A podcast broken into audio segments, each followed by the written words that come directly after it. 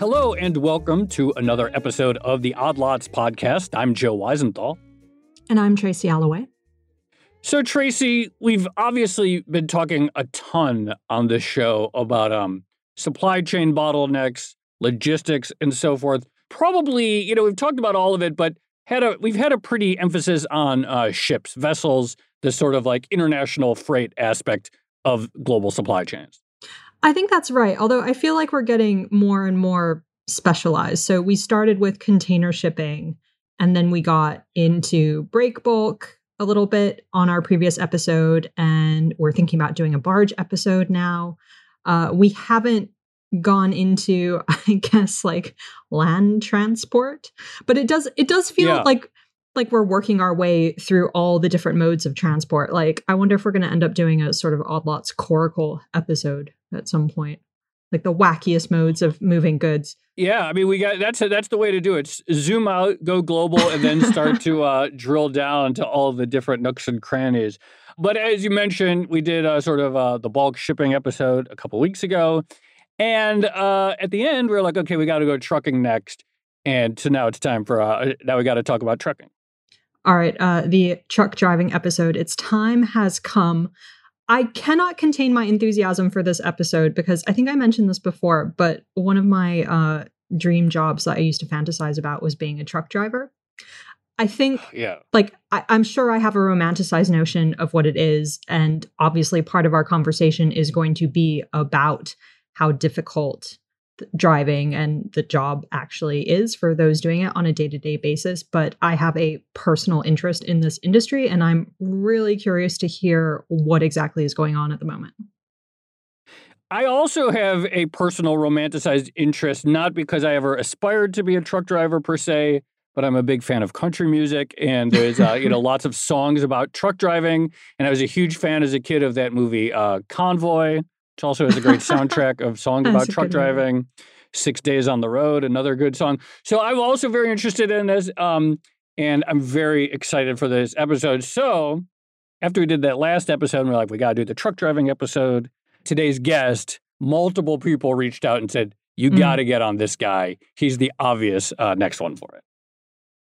Yeah. And I think it's going to be interesting. I mean, one of the reasons this has come up is because we hear these reports of a shortage in truck drivers, which is again feeding into the supply chain issues that we've been discussing on Odd Lots for the past year now.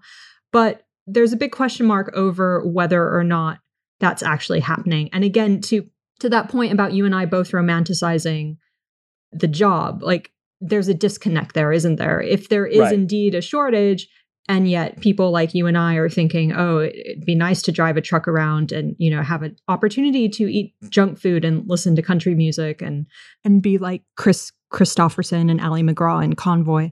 Uh, something's going on. So i'm really interested by this dynamic and uh, i'm looking forward to this conversation Exactly right. So, as I mentioned, everyone said you got to reach out to this guest. So, I'm very excited. We're going to be speaking with Craig Fuller. He is the founder and CEO of FreightWaves, which uh, which is kind of like the Bloomberg terminal for uh, transport, could be said. They cover uh, transport from a news perspective. They also have data, all that stuff. And he is going to tell us all about um, domestic truck industry and how stuff gets around after it's unloaded from the port. So, Craig, thank you very much for joining us. Hey, Joe, Tracy, great to be here. Craig, so excited to talk to you. Um, obviously, there's lots to cover. And of course, we're going to get into all of the supply chain messes that we're seeing right now. But as always, you know, it sort of helps. And I think it's especially true in trucking to talk about what the pre crisis environment looked like. Because if I recall from seeing the reporting, there was a lot of like very intense boom and bust cycles just in the last few years leading up to 2020, periods where it was very good, periods where it was weak. How would you describe the sort of health of the industry pre crisis?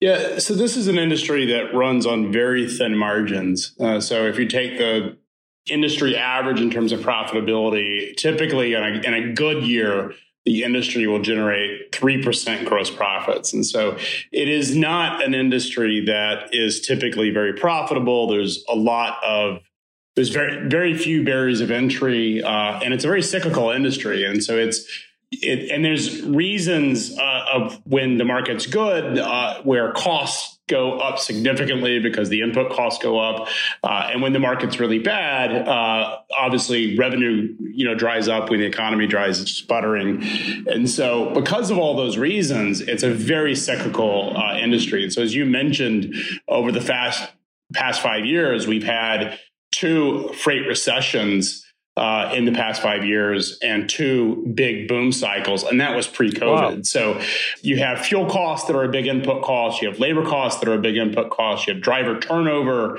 uh, that's a massive uh, issue for the industry.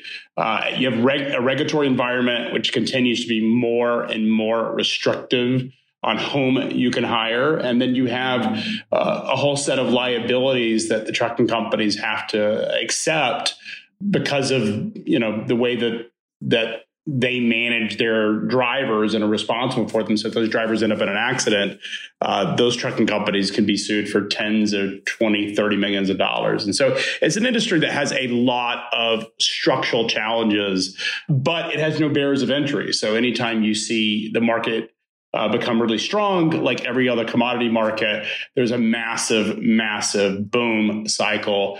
Uh, and then when the economy slows down, because you've overbuilt the capacity, the market crashes. So, when you say there's no barrier to entry, could you maybe describe what that means exactly in practice and what the players in the trucking market actually are at the moment? Like, are there a few companies that dominate this form of transport in the US? And are there also smaller players that might be enticed into it at times when they can get paid a lot of money for doing it? Yeah, so the market is incredibly fragmented. So I know you guys have, have done a lot of shows on the global shipping market. Uh, the differences between global shipping and trucking is that 10 if you take the top 10 shipping carriers they represent 85% of the capacity. So it's a very concentrated market. In trucking it's completely different. If you take the top 10 trucking companies you'll come up with about 12% Whoa. of the total capacity. So there's no like maersk equivalent None. And huh. so, like, the largest asset based trucking company is a company called Knight Swift out of Phoenix, Arizona. Uh, it does about five and a half, six billion dollars in revenue uh, on an industry that does about 800 billion. Whoa. So if you sort of look at look at it, it's it is a very very fragmented market, uh, and for those reasons, you have a lot of independent decision makers out uh, driving a lot of the uh, uh, issues in the market. And so Tracy, if you wanted to go start a trucking company, mm. you could do that today. You would go buy a truck, you would get a CDL, and then you would be off to the races. There's very little uh, that you would have to do beyond that. And so uh, it, it's an industry that allows people who uh, are looking for a level of independence and who want to own a, a, company to go start a trucking company. Um, the challenge is, is that oftentimes those people don't have strong business acumen or experience.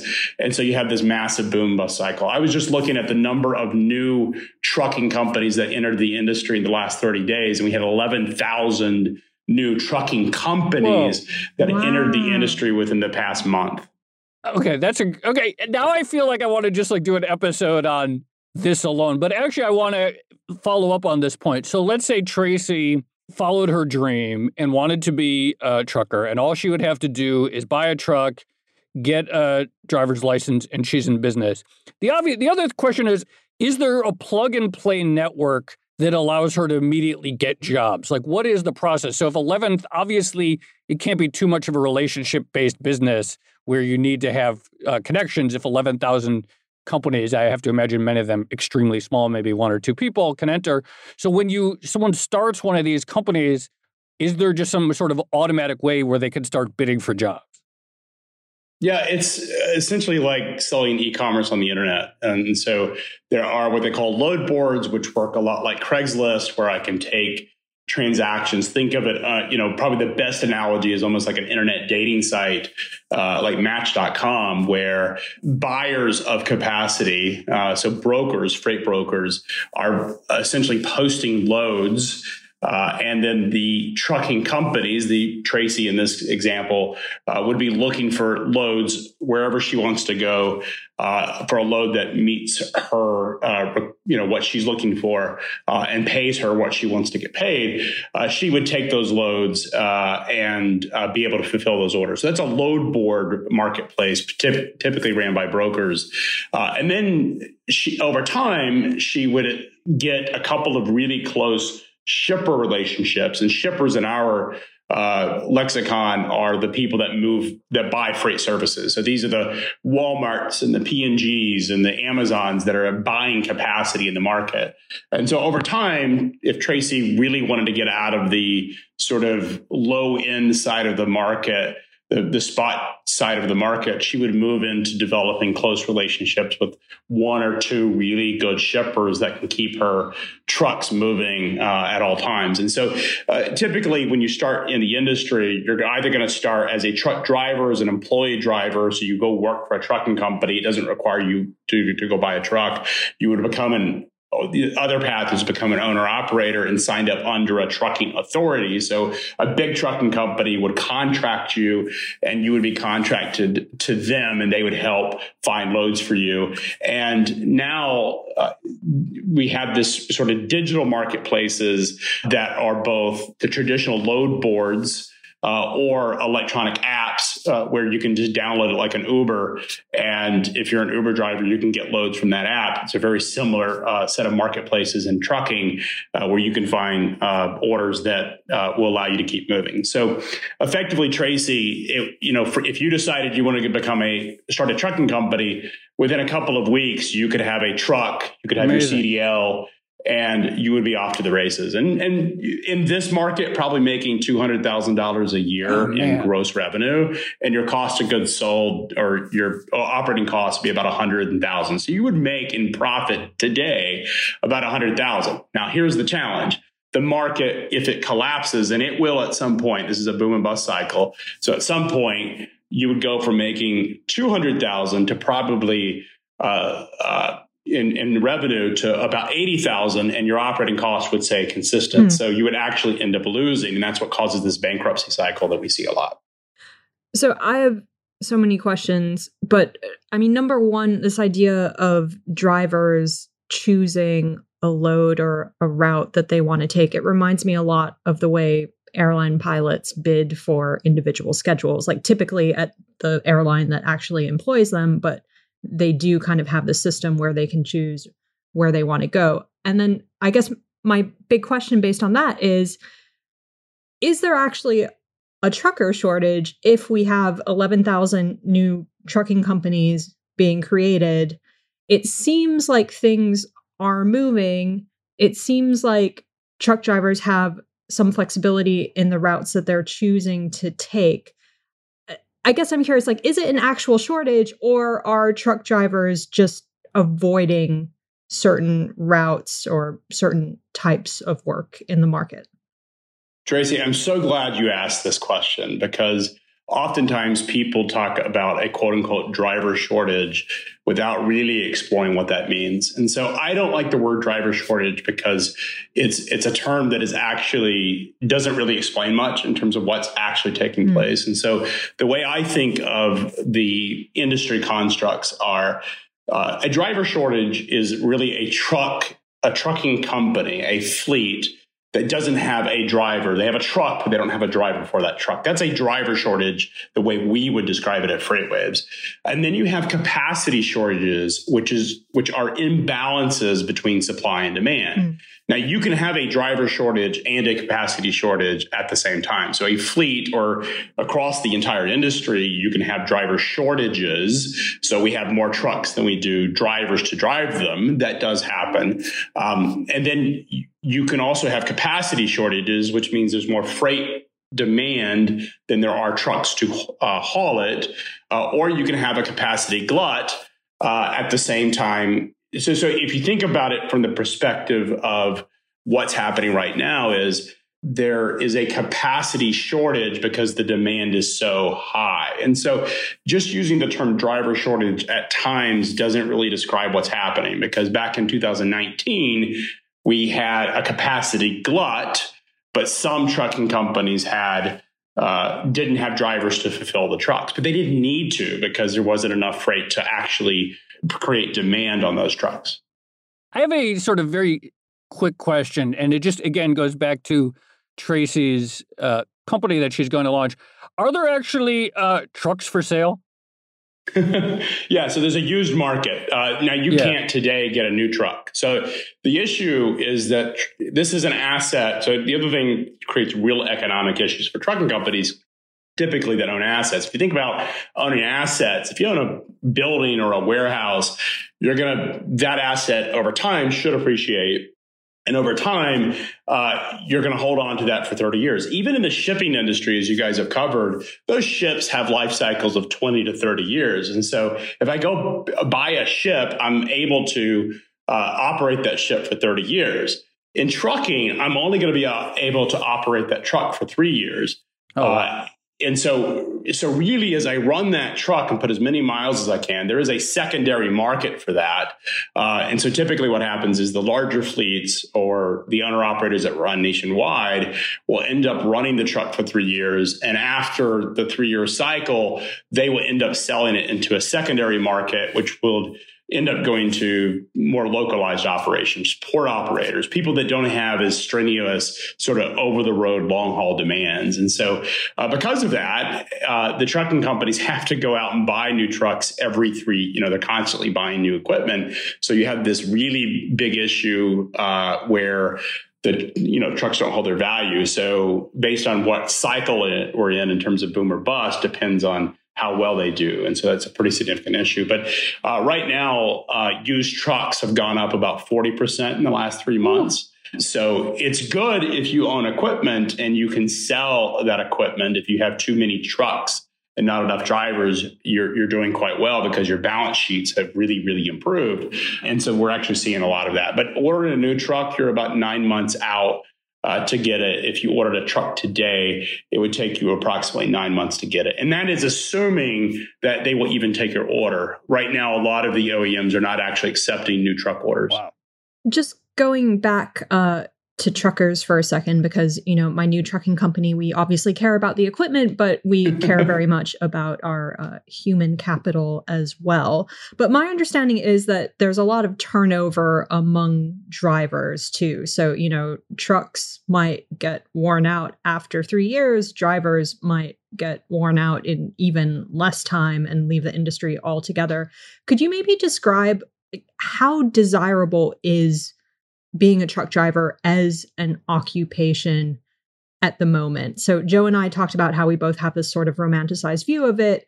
Could you maybe um, tell us what it's really like and how it stacks up against the money that you're actually being paid to do it at the moment?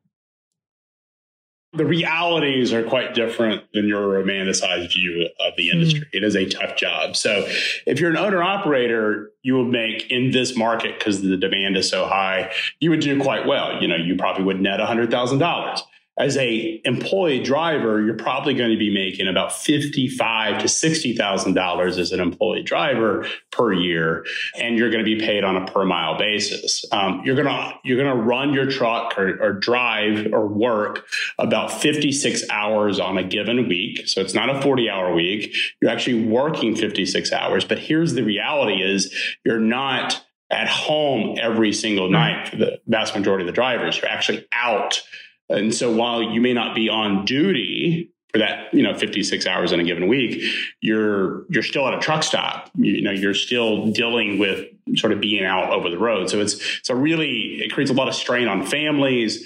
Uh, it creates a lot of strain on on people. It takes a special kind of person to want uh, a life where they're out in the road. It's it's a job that's very dangerous. It's one of the most dangerous jobs in America.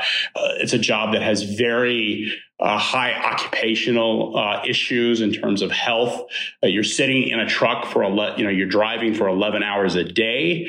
You're sitting, which you know drivers have high incidence of obesity and diabetes. So it's not a great lifestyle uh, and uh, for all of those reasons, it's not a desirable job for, for a large percent of the population. And unfortunately, the industry salaries have not kept up with hmm. a lot of the competitive industries which they compete for labor, like warehousing, construction, other types of industries which tend to pull the same labor force.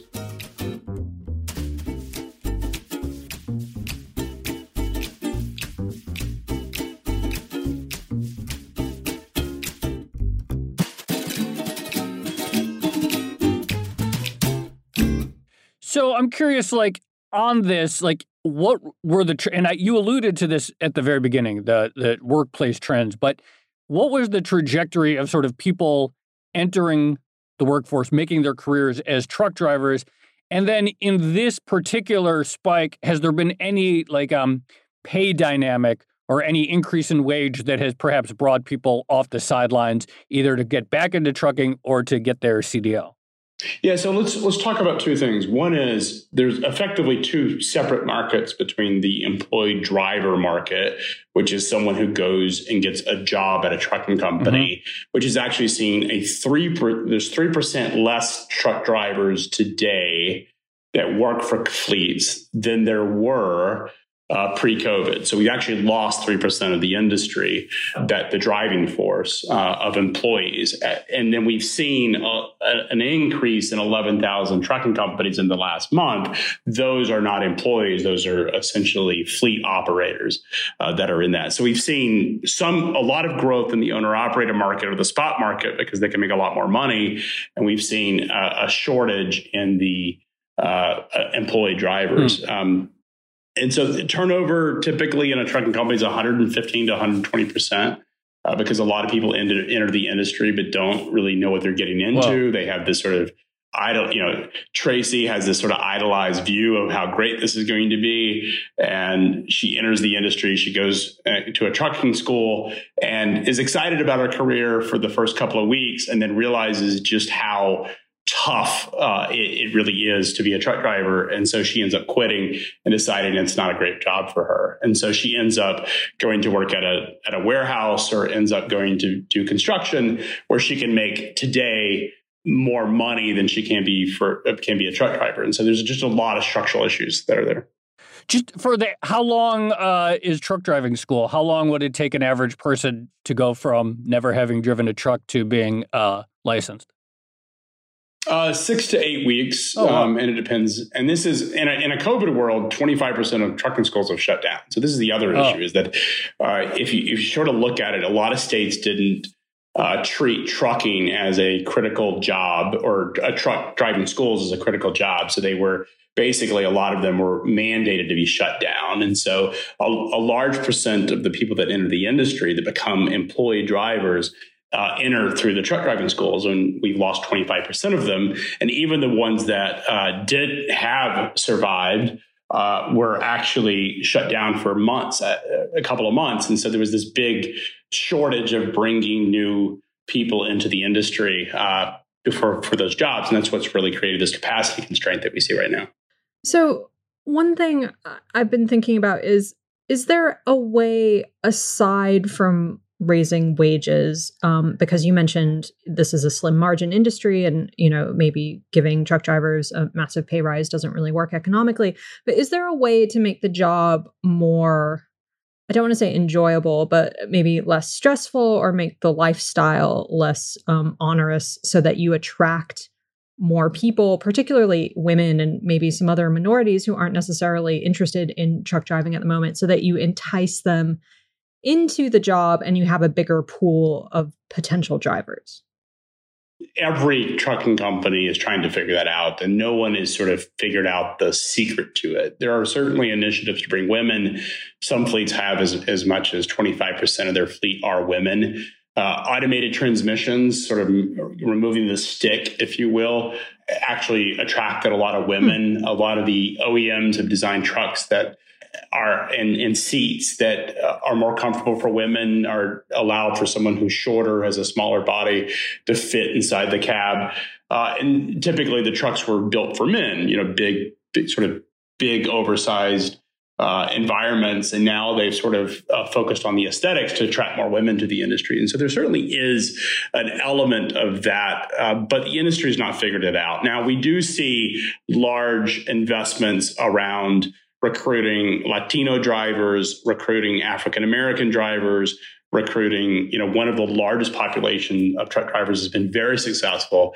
Has been uh, Indian population. In trucking is actually a very respected industry in India, uh, and so a lot of the trucking companies have figured out that they can bring in, you know, bring in immigrants uh, from India that have a pedigree in trucking, and they will bring their families and their friends to join their fleet. And so there's this very large population of of Indian American truck drivers uh, that have, have have been very successful. So there is a effort to diversify the industry, but it's still an industry that is not attractive to a lot of people when they can find alternative work you know, one of the issues that you you have in in sort of as you diversify is Latino populations tend to want to stay close to families. So the lifestyle of being a truck driver doesn't work great for someone who wants to be with their family on a you know every night basis. Um, and so you have sort of these constraints that exist in the industry, and there really isn't uh, an easy answer. Um, the job itself requires you to be out over the road you know freight has to move it is inconsistent you you don't have a consistent schedule. You're not hauling a consistent route.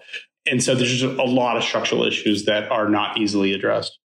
So first of all i hope if we do get a lot more um, indian or indian american drivers that they bring the uh, the indian tradition of decorating the trucks with them because they oh, do. Oh, they oh, do. Good. There's there are some awesome YouTube videos which are Bollywood style and they're they're incredible because they're they're dancing in front of their rigs and they've outfitted these beautiful rigs. It is and and and, and the job itself is one of pride it is one that they're very proud mm. of the job and it's it is an unusually there's an esteem associated with with becoming a truck driver. And uh, it's an industry or a group of population that the industry has been very successful recruiting. And the challenge is because of the american immigration policy uh, doesn't allow us to import hundreds of thousands of, of uh, folks from india to take these jobs. And so we're sort of stuck with a small portion of the industry that that fits that demographic yeah. So I've seen some of those trucks in India and Pakistan, and they are absolutely beautiful. And I think I've spent like a lot of time photographing them myself. But um, the other thing I want to ask is so if, if you think that being away from home is a major downside for potential truck drivers, is there any way to try to fix that problem? Like, could you organize some of the trucking routes more efficiently? Could you develop some sort of handoff system where instead of having a mm. single driver drive from, you know, like the West Coast to the East Coast, they could maybe pass on their loads from like, you know, midway through the journey or, or something like that so that they wouldn't have to spend so much time away from their home or their home base? Or does that not just work economically? Or logistically? It's very difficult. And it is tried in, you know, it is tried and successful in sort of parcel operations and what they call LTL, mm. which are small pallets or small parcel, where I'm running a terminal to terminal uh, network. And I sort of, can, it's sort of a closed loop, if you will, where the same set of drivers are going back and forth. So it does work in very limited cases. But supply chains, the, the issue is that this, the customer demands, the supply chain demands, are very different than the driver uh, and trucking demands. And so, what supply chains want are products there as fast as possible. They want them efficient. You know, they want to move. There's a lot of liquidity demanded in the supply chain, and so you can't optimize the trucking market or network to the degree that um, you would want to if you if everything else is created equal. So for those reasons, you know, freight tends to run what we call head haul and back haul. So you see places like Southern California, LA, which, you know, is the largest port in the United States. You know, a lot of freight enters LA, but very freight, very little freight is imported into Southern California from the rest of the country. So what you have is this massive head haul market out, out of Southern California that goes all over the country. And then basically very little freight's coming from the other parts of the country back to LA. So there's just a lot of inefficiencies in how supply chains work that create these issues. And frankly, customers want things as soon as possible. Businesses want them as soon as possible. And for those reasons, you can't optimize, uh, as you mentioned, sort of these handoff scenarios. Companies have tried it, it just doesn't work very well. So that perfectly leads to where I was going to go next because you know we've talked about a lot about some of the big structural issues facing this industry, but also the current moment for supply chains and we've touched on it a little bit has some unique challenges. And I think that's a good place to start the the the gap between outbound shipments from the port of Los Angeles elsewhere versus inbound, which was already very um, you know, there's already a big disparity for years. But that's really grown massively in this crisis because of all the goods imported and how little is being exported. And that has created its own unique challenges for shipping you know because the the ships aren't taking back as many containers and so forth we've talked about that so let's talk about like other than just the pure like overwhelming sort of like supply demand mismatch how else are the sort of like new imbalances making this moment even worse and exacerbating some of the structural problems for this industry? Well, the, you know, this it's interesting because I listened to a couple of your podcasts, particularly around shipping, and people are now aware of all of the things that can go wrong in a supply chain where before no one cared. And so for someone who does this, uh, this is, you know, something we do, I do full time. It's really, it's, it's a really interesting time because all of a sudden people are very aware and very concerned about all of the stuff that's taking place uh, across the global supply chain, whereas before no one cared. I would often get asked, can you actually build a media and data business for freight? It seems like a very small niche. And I'm like, well, it's 12% of the global economy and 40% of the econ- the global economy is are in logistics dependent industries. But everybody sort of ignored it because they all assumed it all worked because they didn't, they didn't experience these issues. So these issues that we're seeing have always existed just not to the degree that the, the market was already strained and stretched uh, that we see right now. And frankly, most people were, not aware of it. We've always had hurricanes that have disrupted supply chains. We've we've had at times pipeline issues. We've had you know presidents that shut down borders that create massive disruptions. Um, just just out of you know um, send out a tweet and all of a sudden I'm going to shut down the Mexican border because you I, I, don't like the fact that you're not paying for my wall. And if you do that, th- then all of a sudden the auto suppliers have to put a lot of inventory into southern, southern Texas so that they have it available. These things are always playing out. And now we're really aware as a society how vulnerable you are to supply chain disruptions, which have always existed, just not at the degree they are and not back to back. And so uh, a lot of this is sort of an, I think a new awareness, a new level of respect that people have. Hmm. There's all this interdependency. So you look at what's happened in shipping, it certainly impacts the trucking market. And it's both ways because what, what ends up happening is the trucking market, as much as one fifth of trucking volumes are tied directly to imports. And for those reasons, when you see this massive amount of imports hit the freight market, uh, it creates a, an enormous amount of strain in, uh, in terms of trucking capacity or trucking demand. And for those reasons, we're seeing a lot of issues. Uh, and just look at tight inventories and look at the lack of labor supply. All of this stuff is playing out. And now people are experiencing not only in their business life, but they're experiencing their personal life. So you mentioned the idea that even though the trucking industry is in a boom now and people can make a lot of money, that it's almost certainly going to end up in a bust and overcapacity at some point in time. And this is something that keeps cropping up in all of our discussions about shipping. And I'm just wondering, what is it about the transport industry that seems to make it so cyclical in nature? So, you mentioned the low barriers to entry for trucking, and I, I, could see how you would get a bunch of people who start trucking companies when times are good and they think it's an easy way to make money. And then when things get a little bit more difficult, they all go bust, and it's a sort of self fulfilling cycle. But it's a little bit different in shipping where you do have long lead times to build very, very expensive vessels. it's dominated by a, a few companies that have a decent amount of money, or at least more money than some of the trucking companies. So I guess my question is what's the common thread between all these transportation and logistics companies that seems to make them very, very vulnerable to these cycles of booms and busts? Yeah, it's a it's a great question. So in the shipping market, I'm going to own a ship for 30 years. So these shipping cycles typically play out over decades. Um, you know, the the shipping industry uh, has had this sort of recessionary environment since 2008, since the great financial crisis. And in the last two years, a sort of has had has sort of come out of that and COVID's really accelerated that. So that cycle will probably live on for some some period of time.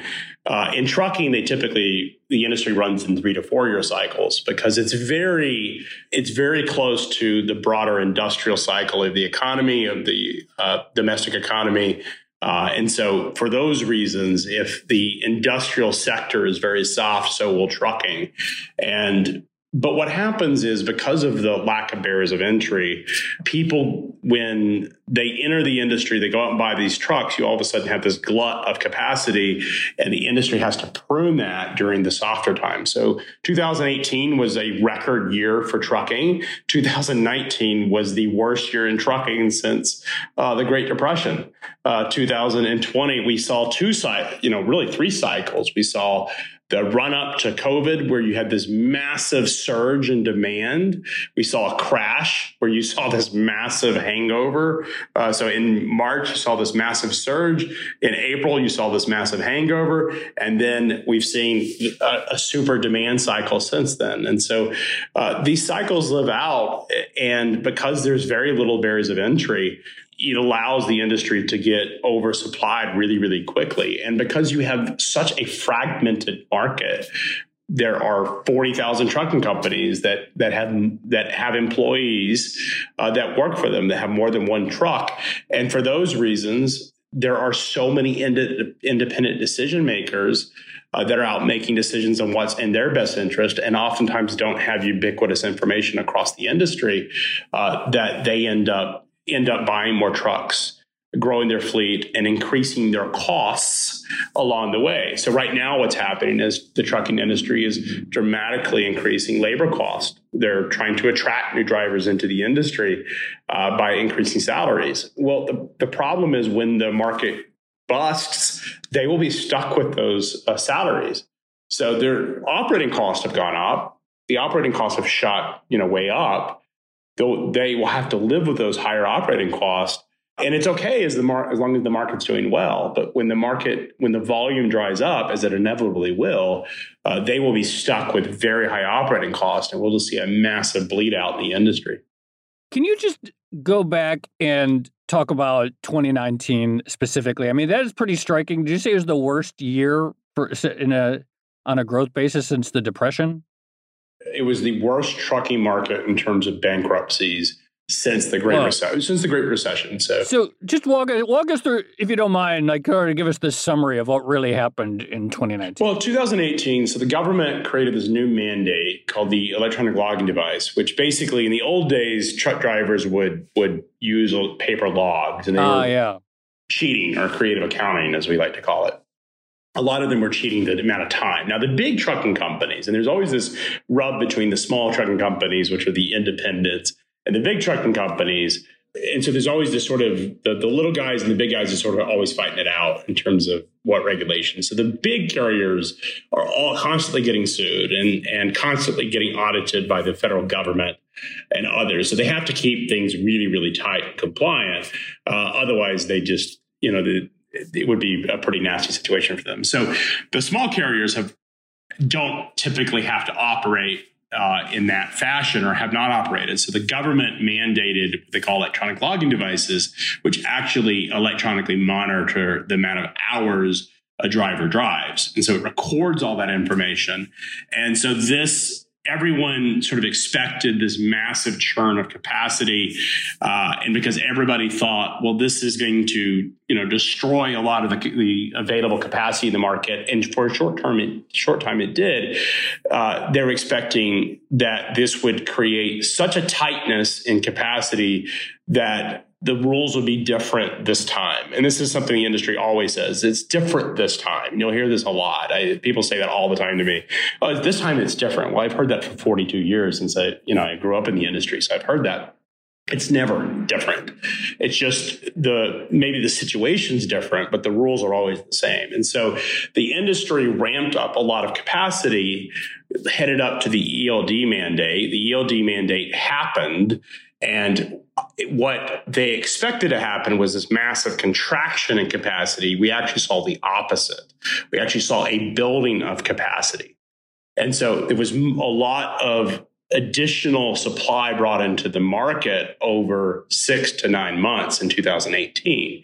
Now, at the time in 2018, there was a lot of industrial demand. The industrial economy was doing quite well. This was post Donald Trump's tax uh, cuts. Yeah. Uh, it was sort of you know the, the economy was doing really well all of a sudden we had tariffs put in place in, in mid 2018 and we saw an industrial slowdown uh, throughout the economy. And so as the economy slowed down, the industry was still building up capacity, and they were they're continuing to build up that capacity uh, all the way until about the third quarter or fourth quarter of 2018. And then, with the slowdown in the industrial economy at a time when capacity had been overbuilt, you had this massive, massive uh, uh issue in 2019 where uh, the market was oversupplied and we saw a lot of bankruptcies. You know, we at FreightWaves were covering probably four bankruptcies at one point, uh, four bankruptcies a day. Wow.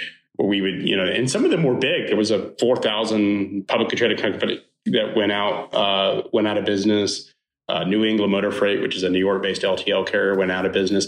So you know, there's just a lot of bankruptcies that happened in 2019 because uh, uh, these companies just couldn't survive it.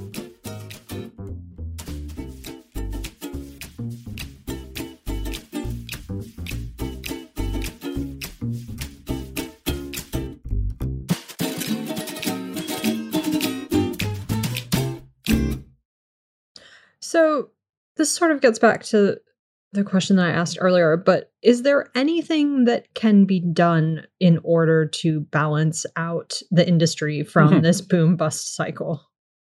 No, it is. It's classic no, okay. economics, and and so I mean, uh, Tracy, this is just the reality of it. And a lot of people assume, and uh, so I grew up. My dad uh, started a, a, trucking company. My uncle started a trucking company my my grandfather was was in trucking.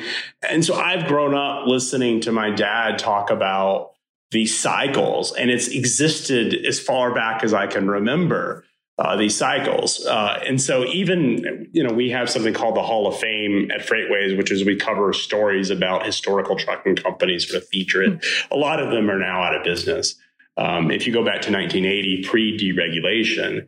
So there was a time when trucking was a great industry and a great job, and that was pre deregulation. But when the Carter administration deregulated trucking in the in the late 70s, along with the airlines and telecommunications sector. When they when they deregulated over you know the uh, during that period of time, what ended up happening is that you, you, saw a massive drop in transportation costs percent of GDP. But what you also saw was this massive boom in month cycle. Rates used to be fixed, which means there was no marketplace for rates. You would have a fixed rate. You would have to file the tariff with the government, and only certain carriers could bid on lanes. Very similar to the airline, the way the airlines work today, uh, in terms of international uh, sort of.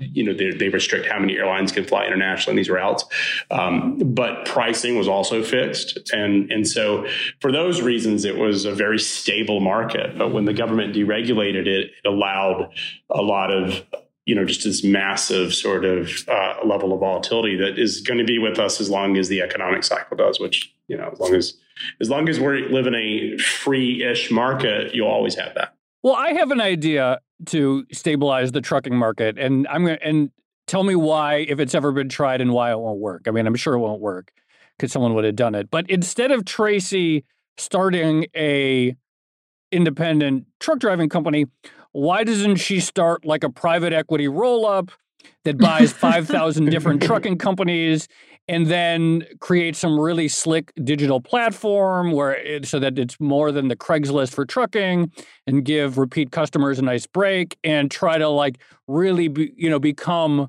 the Maersk of trucking in some way. Why wouldn't that work?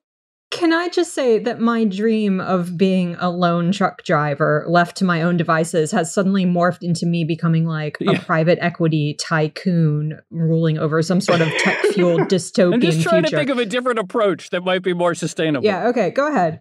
Tracy, you would be you would be far happier uh, being sitting on the financial side of the industry than driving okay. a truck. And and so like it's hard work. And I, I don't want to yeah. be dismissive to the drivers. It is hard work and they you know they keep the economy running and but i can't be the first to have thought of this. Well you're not but the the track record of private equity roll-ups is is one that is not great. So we've seen this tried so there's really a couple of markets. You've seen the LTL and parcel market.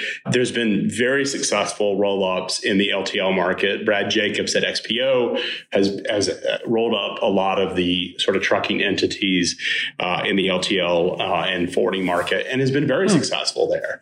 But in the truckload market, the market that we've talked predominance of today, that full truckload market where the vast majority of capacity lives, um, it is very difficult because it takes someone who understands how to operate an entity. And there are no there are no economies of scale. And here's the reason: mm. is that drivers are the factor that matter most in trucking. And the problem is if you start rolling up a bunch of companies, you have all of these cultural issues and scale is not your friend when you're dealing with human capital. And so as you start to roll up entities, oftentimes the companies don't have similar operating uh, uh, uh, lanes. Uh, they don't have similar networks. They don't even have similar equipment. And then you have the human factor, which typically, as you get bigger, you you tend to have to have more strenuous requirements on who you hire because your insurance companies will demand it because you're now a much bigger target in a courtroom. Uh, it just, there are no economies of scale on, on size. And so even the large public trucking companies or private for that matter that have, that are uh, ran by operators, their track record in doing big acquisitions is is just not great. There have been a couple that have been very successful. There's a company out of Canada called Transforce, which is is probably the most successful acquirer, uh, which uh, does acquire companies and has been successful, sort of really operating them.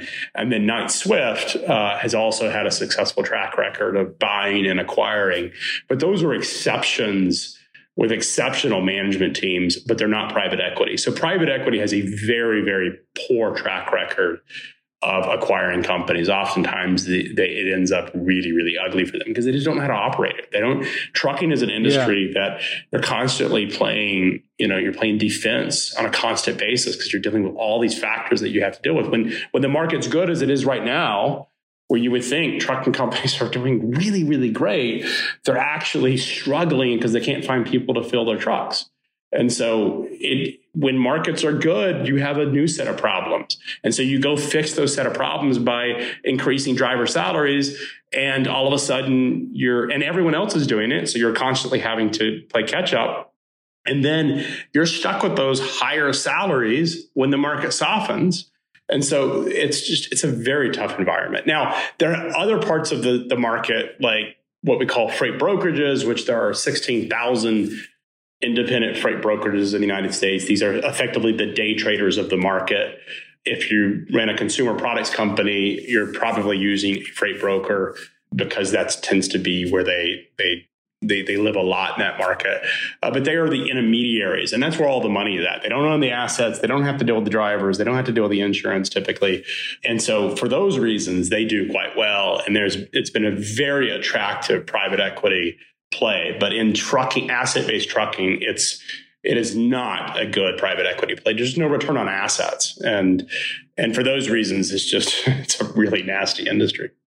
I do have to say, I find it so I find it so counterintuitive that for a logistics industry, scale might not be the answer to all its problems. Like you would think that it, if you could just like increase size, increase the network, there would be some efficiencies there. But it, seems like you're suggesting that's not necessarily the case. Well, just to add to Tracy's question, you know, like, is the difference between and it, it sounds like the difference between, say, like trucking, full truckload trucking that we're talking about versus, say, UPS or FedEx is really how taxing the job is to the humans. Is that the key difference there? Well, FedEx and UPS, we would never describe FedEx and UPS as trucking companies. No, no, no, um, not at all. I just mean in terms of like a national logistics company. Like the reason why that type of logistics and uh, package shipment can scale nationally versus trucking where you don't get those scales, it sounds like a big difference is how taxing it is on the actual humans who have to do the job. It, it's it's partially that, but it's also because the parcel market uh, you know, FedEx and UPS have these very sophisticated and very expensive physical networks that go beyond just the trucks and the planes.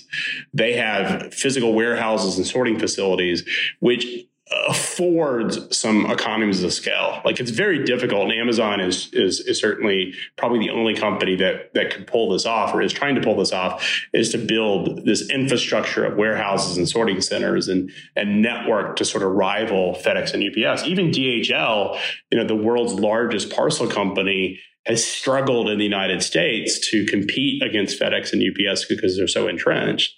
And those companies have done exceptionally well, even with Amazon as a competitor and and and companies that have tried to to you know like DHL that tried to come in the market. Truckload is very different because it's a fungible commodity. You know, shippers don't really they have relationships, but most of the freight moves based on rate, uh, and that rate is set by the conditions in the markets. When the market's oversupplied, rates collapse. When the market is undersupplied, rates shoot up. And there's always a rate that's available in the market. Uh, you can always move your freight for the right price, even if that price is you know $100 a mile you can find someone to do it. So for those reasons um, it's it's just it's a market that that has these substantial booms and bust cycles uh, and is very difficult and doesn't uh, allow for economies of scale. Now the reason you don't get economies of scale comes down to the truck driver. That is the factor here. And if we sort of fast forward to 2035 2040 when we have autonomous or driverless trucks, that's when I think it's an attractive industry for private equity. That's when it's an attractive industry for technology. That's, as you mentioned, Joe, why don't we build a digital experience and marketplace and put it into a private equity roll up? When we get there, when we get to eliminating the driver as the uh, factor in the industry, that's when we will see big dollars into the industry and private equity really make some significant plays. Um, and frankly, a lot of the carriers that exist today just won't survive that. Yeah. What is the state of that? And like, how much does the planning for that theoretical eventuality? Um, how much is that affecting the industry today? And like, sort of like, what are you watching there? Like, how realistic is it? What's the time frame? Know what's your what's your what's your sense of it? It's very speculative. It, it's it is there's been a lot of venture capital poured into autonomous driving. Uh, there's been some SPACs that have gone public for autonomous trucking services. There's a lot of reasons to, to be bullish on the economics of autonomous trucking for many of the reasons I've talked about, eliminates the driver as sort of the factor in the industry. And then you can get economies of scale and you can optimize this, this industry. But it is, is not a technological limitation. So if you, if you look at it, the technology will be here, autonomous driving, and there are, you know, around ports and closed loop environments, there are autonomous trucking or autonomous freight operations happening right now. The port of Rotterdam is is largely an automated or semi-autonomous uh, facility. You see the ports in in uh, different parts of the world which have built some level of autonomy. So we do see the ability and the technology is certainly we're on the cusp of having the technology to be able to do this. That's not your issue. The issue is the regulatory environment. So 29 in 29 states the number one job is truck driving. And so when you create autonomy and that autonomy allows a trucking company to haul freight without a driver then you put those jobs at risk those jobs happen to be in red states, or the, the, predominance of trucking jobs happen to be in states that tend to vote Republican or vote red. And so, an environment which would you would expect to be pro business. Uh, and support autonomy happens to be in states where a large percent of the population or a representative percent of the population have to be truck drivers. And so it's going to be a really difficult thing. And if you just look at our government constructs, we can't you have to get the the state, municipalities, and federal laws all to work together to allow point to point autonomy. And we can't even make federal laws with it's a very dysfunctional government. So for that to happen, it, it just doesn't seem very likely in the next decade. So I think autonomy, we will see layers of autonomy, highway only autonomy within the next decade, but point to point hmm being able to see a completely driverless cabless truck is probably 20 years out. Craig, I think that's a great place to drop it. Uh, that was a fantastic uh, conversation. I learned so much, and I uh, really appreciate you uh, coming on. Yeah, appreciate it. Uh, if Tracy, if you ever want to to drive a truck for a day, uh, just let me know. I will help make those arrangements. You can do a whole episode in the truck. Oh, I would love to do that. That would be yeah, we're gonna do that. You guys should do yeah. it. I'm I'm gonna start thinking about my uh my trucking handle right now. Uh, so let me know, and I will make those arrangements. Oh, yes, I'm psyched. Thanks, Craig. That was great. Thanks so much. All right, Tracy. Thanks, Joe.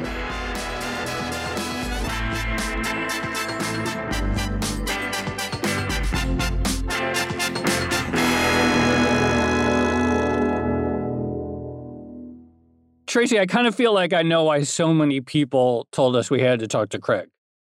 Oh, totally. That was a fascinating conversation. And he was really good at digging into, you know, I kind of expected us to talk more about the truck driver shortage and the experience of being a truck driver and whether or not higher wages would solve the problem and that sort of thing. But Craig was very good at giving an industry level overview of how the entire trucking landscape works. So that was great.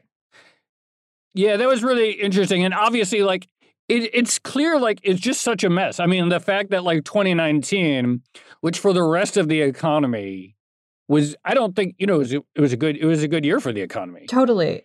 And so the fact that in what was what was a good year for the U.S. economy was the worst year for truck driving bankruptcies since the Great Depression is just sort of like an astonishing fact that speaks to how brutal this area already was all going into the coronavirus crisis. But this is the thing that I was sort of trying to get to with the question about scale and logistics. Like it just seems so strange that industries that are all about getting efficiently from point A to point B seem to be so prone to their own uh, idiosyncratic chaos and you know um, problems and i guess i guess what what we're learning from the entire past year is that it's really hard to make forecasts. And the higher up you go on the supply chain, or maybe the further along you go on the supply chain, the more difficult making those forecasts actually yeah. is because you have to take into account more and more variables. And I feel like logistics and transport sort of sit at the very, very end of the supply chain. They're the last step between goods getting from you know a factory or a shop to an individual. And so i feel like for them it just becomes even more challenging to figure out uh, future capacity. And and that seems to be one of the reasons for getting these big booms and busts. You know it's so interesting too because from a market structure standpoint like it seems like the exact opposite of shipping where it's like there's like three or four big players mm. and it's all relationships and you got to know the guy at Maersk in Copenhagen or whatever versus tens of thousands of trucking companies. it's all just sort of done like on electronic message boards that still yeah. resemble that still resemble Craigslist, but none of them really seem to like be none of them feel like 2021 solutions, like how you imagine things should work in the modern era. No, absolutely. It's sort of like two different extremes of not yeah. 2021 solutions. Yeah. But yeah, it, well, we have to take Craig up on uh, his truck driving offer. I feel like that's the the next stage. We're definitely taking Craig up on that. All right, we're going truck driving, and then we're taking a barge up the Mississippi. And, and yeah, Yeah, okay. And then Coracle Journeys uh, next. It's like uh, planes, trains, and automobiles with odd lots. Let's do it. Okay. This has been another episode of the Odd Lots podcast. I'm Tracy Alloway. You can follow me on Twitter at Tracy Alloway. And I'm Joe Weisenthal. You can follow me on Twitter at The Stalwart. And be sure to follow our guest on Twitter, uh, Craig Fuller. He's at Freight Alley. And follow our producer, Laura Carlson. She's at Laura M. Carlson. Follow the Bloomberg head of podcast, Francesca Levy, at Francesca Today. And check out all of our podcasts at Bloomberg under the handle at Podcasts. Thanks for listening.